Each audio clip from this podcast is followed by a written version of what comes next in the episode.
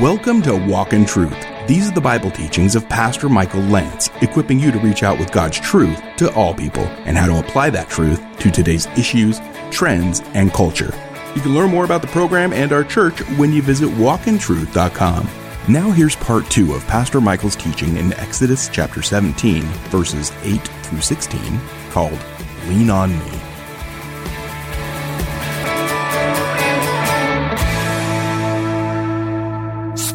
You have to dress every day. And what you put on is the Lord Jesus Christ. Now, what that means is you put on his power. You say, well, how do you do that? The way you do that is you seek the Lord so that he will clothe you, here's the image, with his power.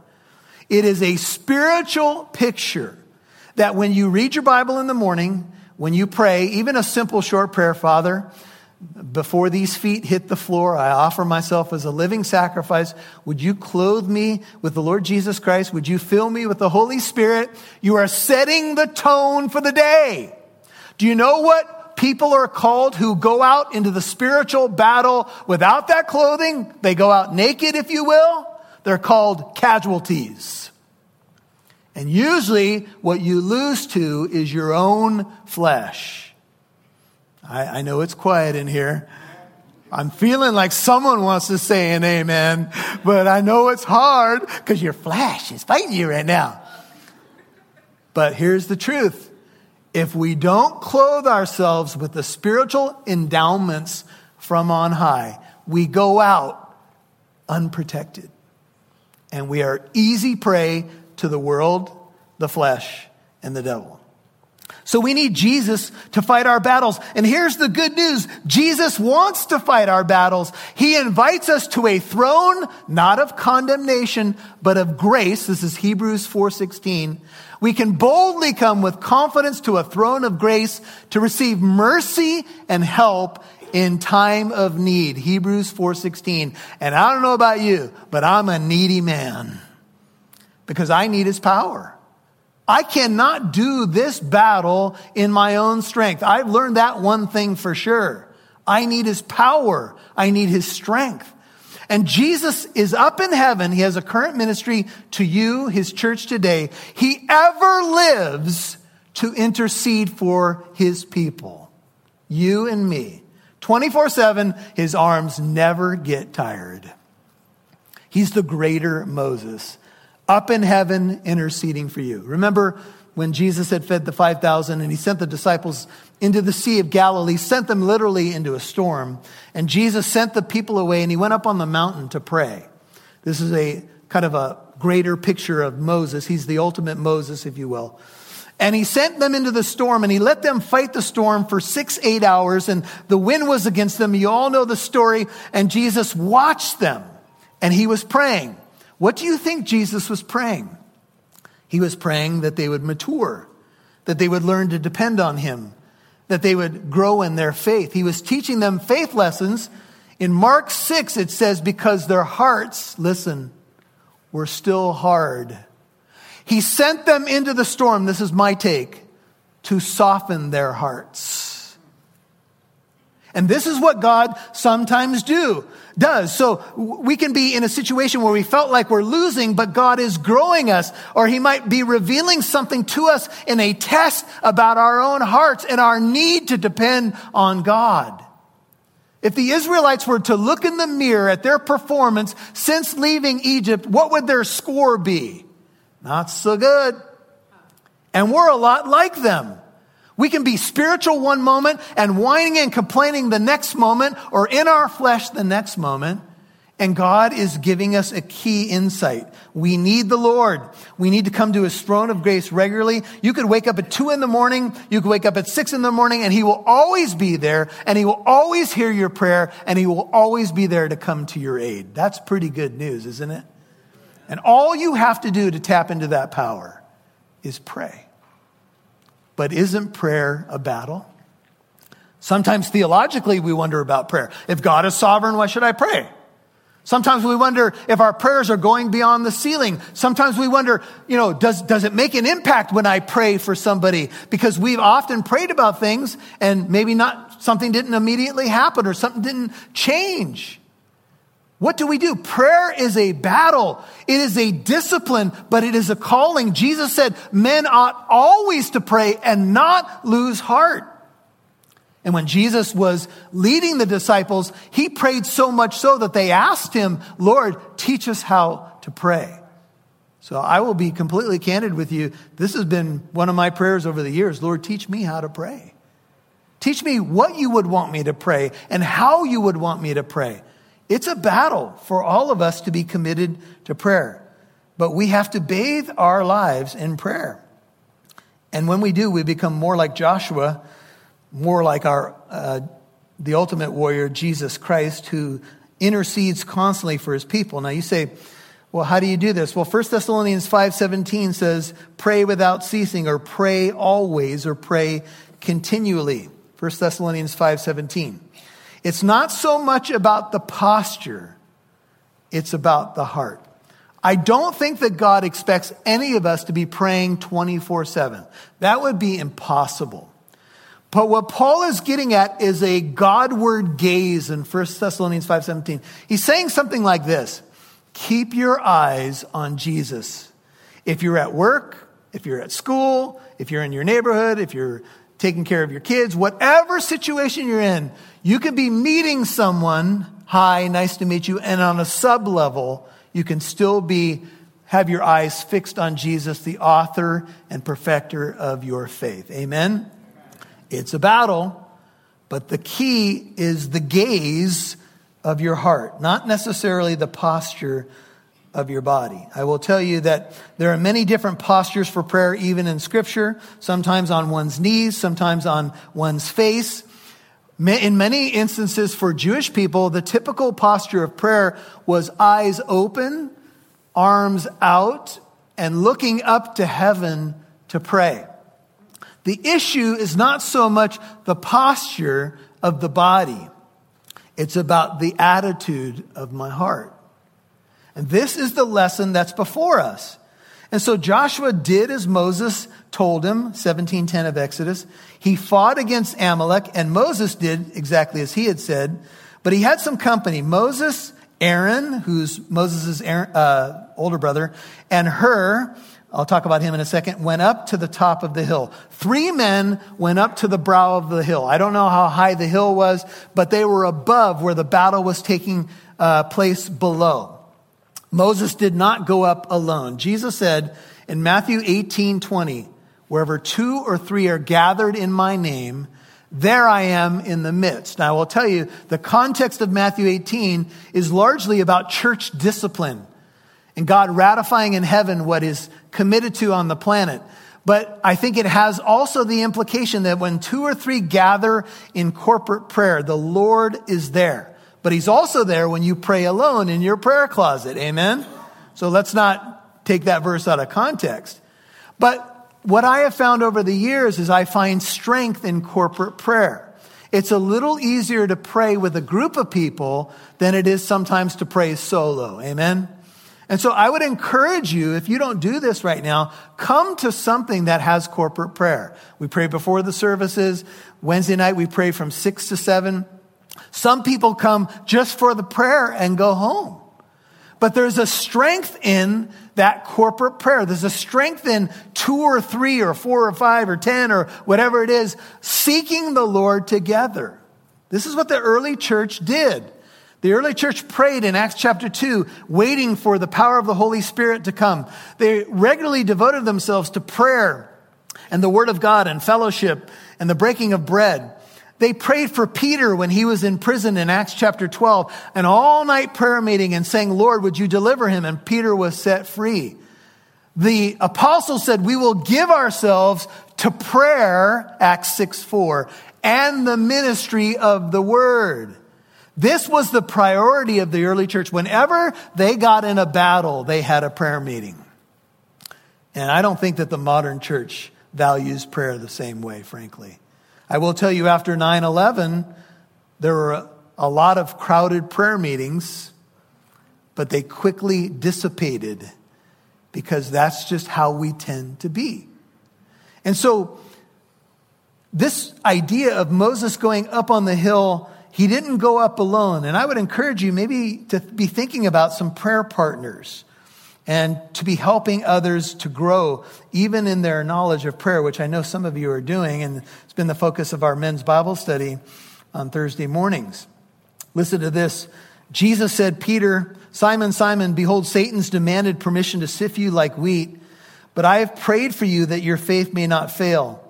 And you, once you have turned again, strengthen your brothers. One of the ways that you can strengthen others is to hold them up in prayer. Acts 18:23 says, Paul, having spent some time there, departed and passed successively through the Galatian region and Phrygia, strengthening all the disciples. Romans 1:11 says, "For I long to see you, that I may impart to you some spiritual gift to strengthen you." 1 Thessalonians 3 2 says, We sent Timothy, our brother and God's fellow worker in the gospel of Christ, to strengthen and encourage you as to your faith.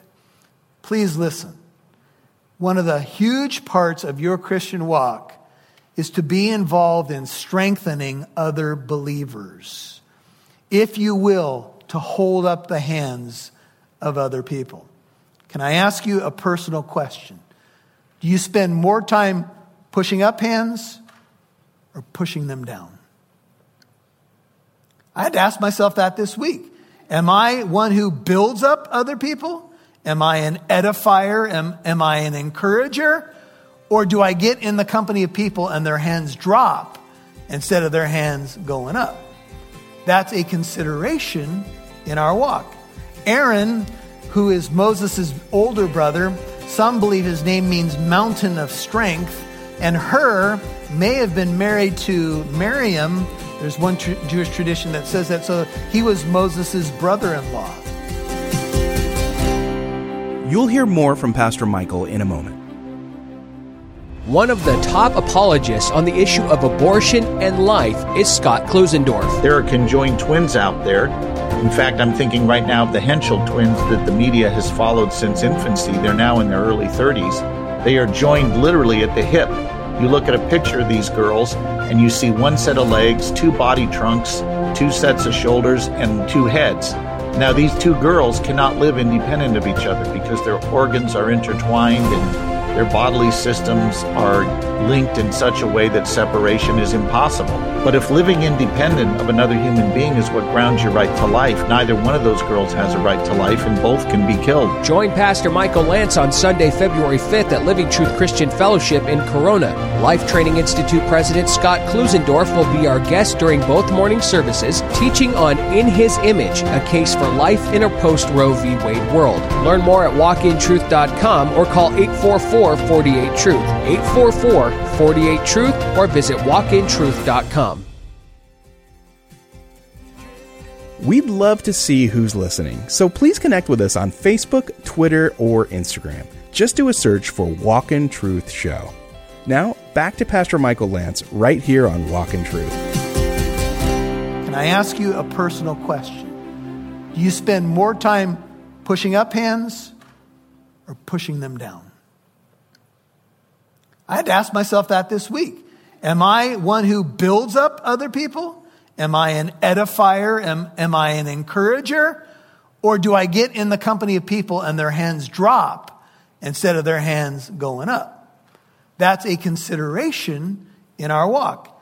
Aaron, who is Moses' older brother, some believe his name means mountain of strength, and Hur may have been married to Miriam, there's one tr- Jewish tradition that says that. So he was Moses' brother in law. And Aaron and Hur are up on the mountain to help Moses. He needed them and they needed him. And this is how it works in terms of our spiritual life. We need one another. We are the body of Christ. We've got to hold each other up. By the way, Hur's name means noble. And so put it together. Aaron was a mountain of strength to his brother, and Hur did a noble thing by holding up the hands of Moses. What a beautiful picture of the body of Christ. What a beautiful picture of someone saying to another one, I'm not going to let your hands fall. Instead of maybe looking at Moses and saying, man, you are getting old, man. You, you look like you're tiring out really quick. I mean, how many of you could say that for those of you who do raise your hands in worship, that it's tiring to keep your hands up just during one song? I'm telling you, it is. And we're going to do something at the end that will prove my point. But here's the deal Moses was interceding in the war, but he couldn't do it alone. Do not try to do your Christian life solo. It just doesn't work.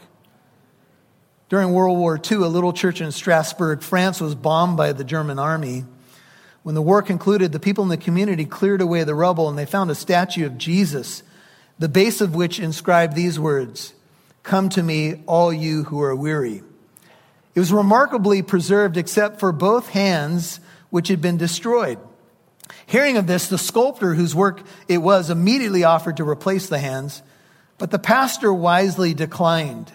And so it was that the statue was returned to its original position in the front of the church but with a new inscription which read, He has no hands on earth but ours, for we are his body.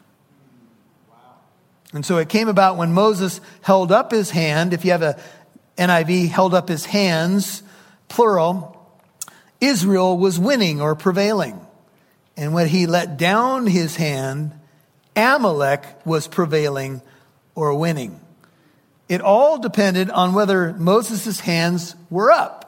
And here's another thing to consider Moses had the staff. I don't know if he was like this or if he had the staff in one of his hands and he had the normal posture of prayer with the hands spread out. But either way, uh, with the additional weight of the staff, it had to be hard. And maybe Moses looked down and he, and he had his hands up and he thought, oh, Joshua's doing great. We're winning. Cool.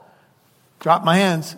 And then uh oh, we're in trouble. Hands go back up. I don't know how it all worked. But as long as his hands were up, there was victory.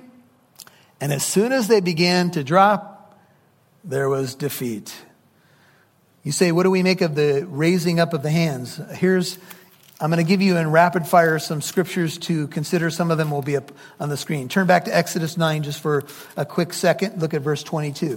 Exodus 9 22 says, Now, the Lord said to Moses, 922, stretch out your hand toward the sky, that hail may fall on the land of Egypt, on man and beast, and on every plant of the field throughout the land of Egypt. There is a precedent for this. Exodus 10:12 says these words. Then the Lord said to Moses, stretch out your hand over the land of Egypt for the locusts that they may come up on the land of Egypt and eat every plant of the land even all that the hail has left. So Moses stretched out his staff over the land of Egypt. You can see the precedent for this.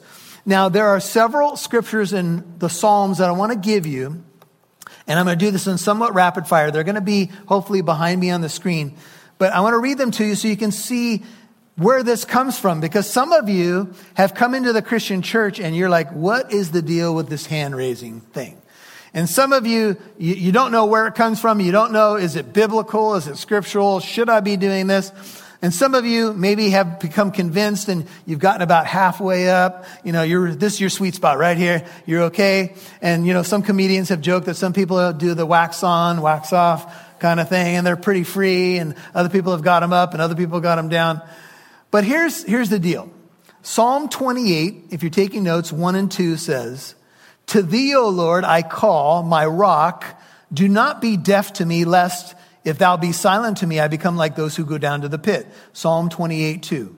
Hear the voice of my supplications when I cry to you for help, when I lift up my hands toward thy holy sanctuary. We're going to stick with the Psalm. Psalm 63, 1 through 4 says, O God, you are my God. I shall seek you earnestly. My soul thirsts for you. My flesh yearns for you in a dry and weary land where there is no water. Thus I have beheld you in the sanctuary to see your power and your glory. Because your loving kindness is better than life, my lips will praise you. I will bless you as long as I live.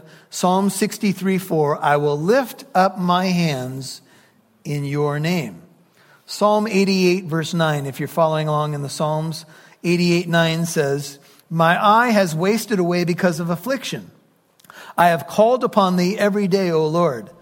I have spread out my hands to thee.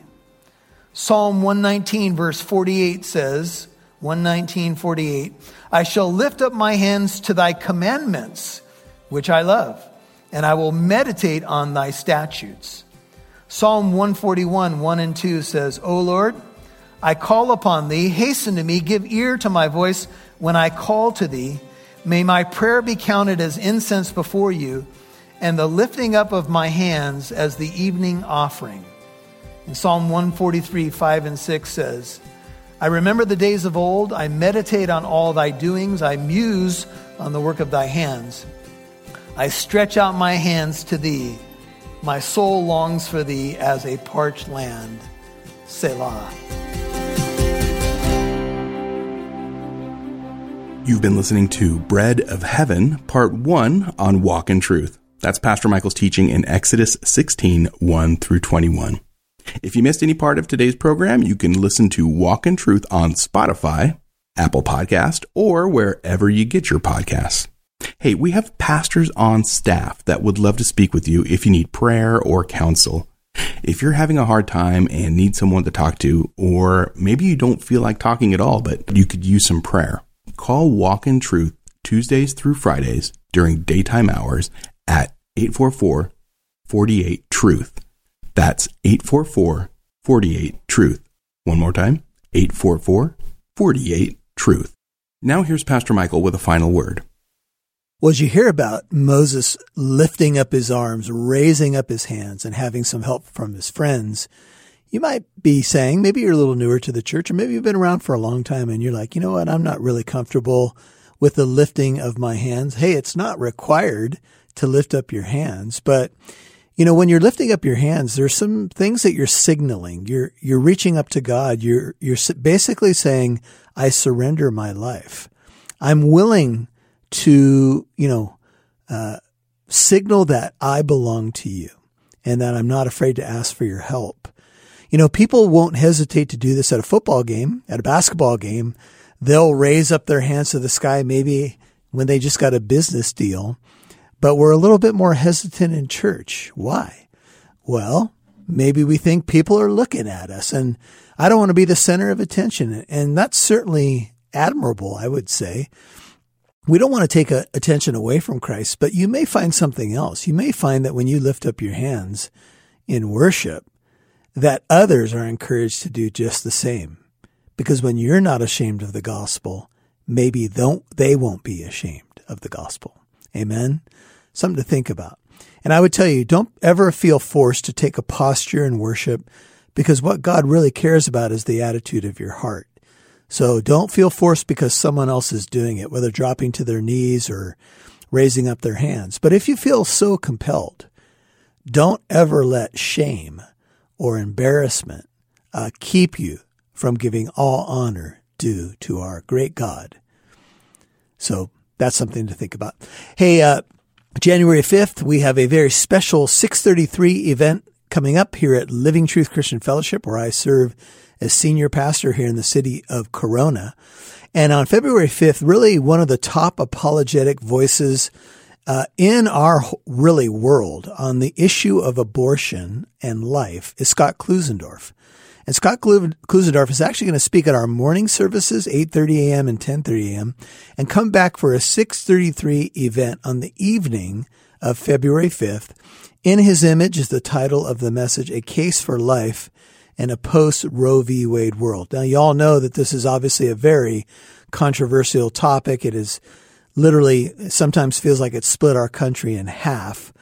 But what Scott does a great job is with is he gives arguments, reasonable arguments, so that when you're uh, talking with a friend, debating with a coworker, whatever it may be, Scott will give you re- well reasoned uh, answers to see uh, what the Bible says about life, but to see what reason and logic say about it as well. This will be a night for growth. If you come back for the 633 event, there'll be a Q&A time. We'll have a chance to interact with Scott on this issue of life and abortion and questions that you may have as well. You can uh, join us that night on February the 5th, and you can get information and directions to Living Truth when you go to walkintruth.com. Click on that church tab that's walkintruth.com. Click on the church tab. Hey, I would love to see you out here if you're a radio listener.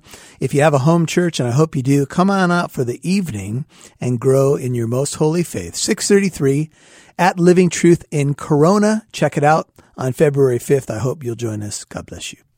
Remember, Walk in Truth is a listener supported ministry. Your financial partnership helps us broadcast on this station and provide the podcast for free. Also, more people like you can dive deeper into the Word of God and apply it to their life. Please consider becoming a Walk in Truth monthly partner of at least $10 a month or give a one time gift. Please visit walkintruth.com to give. And join us tomorrow for part 3 of Pastor Michael's teaching in Exodus 17 8 through 16 called Lean on Me.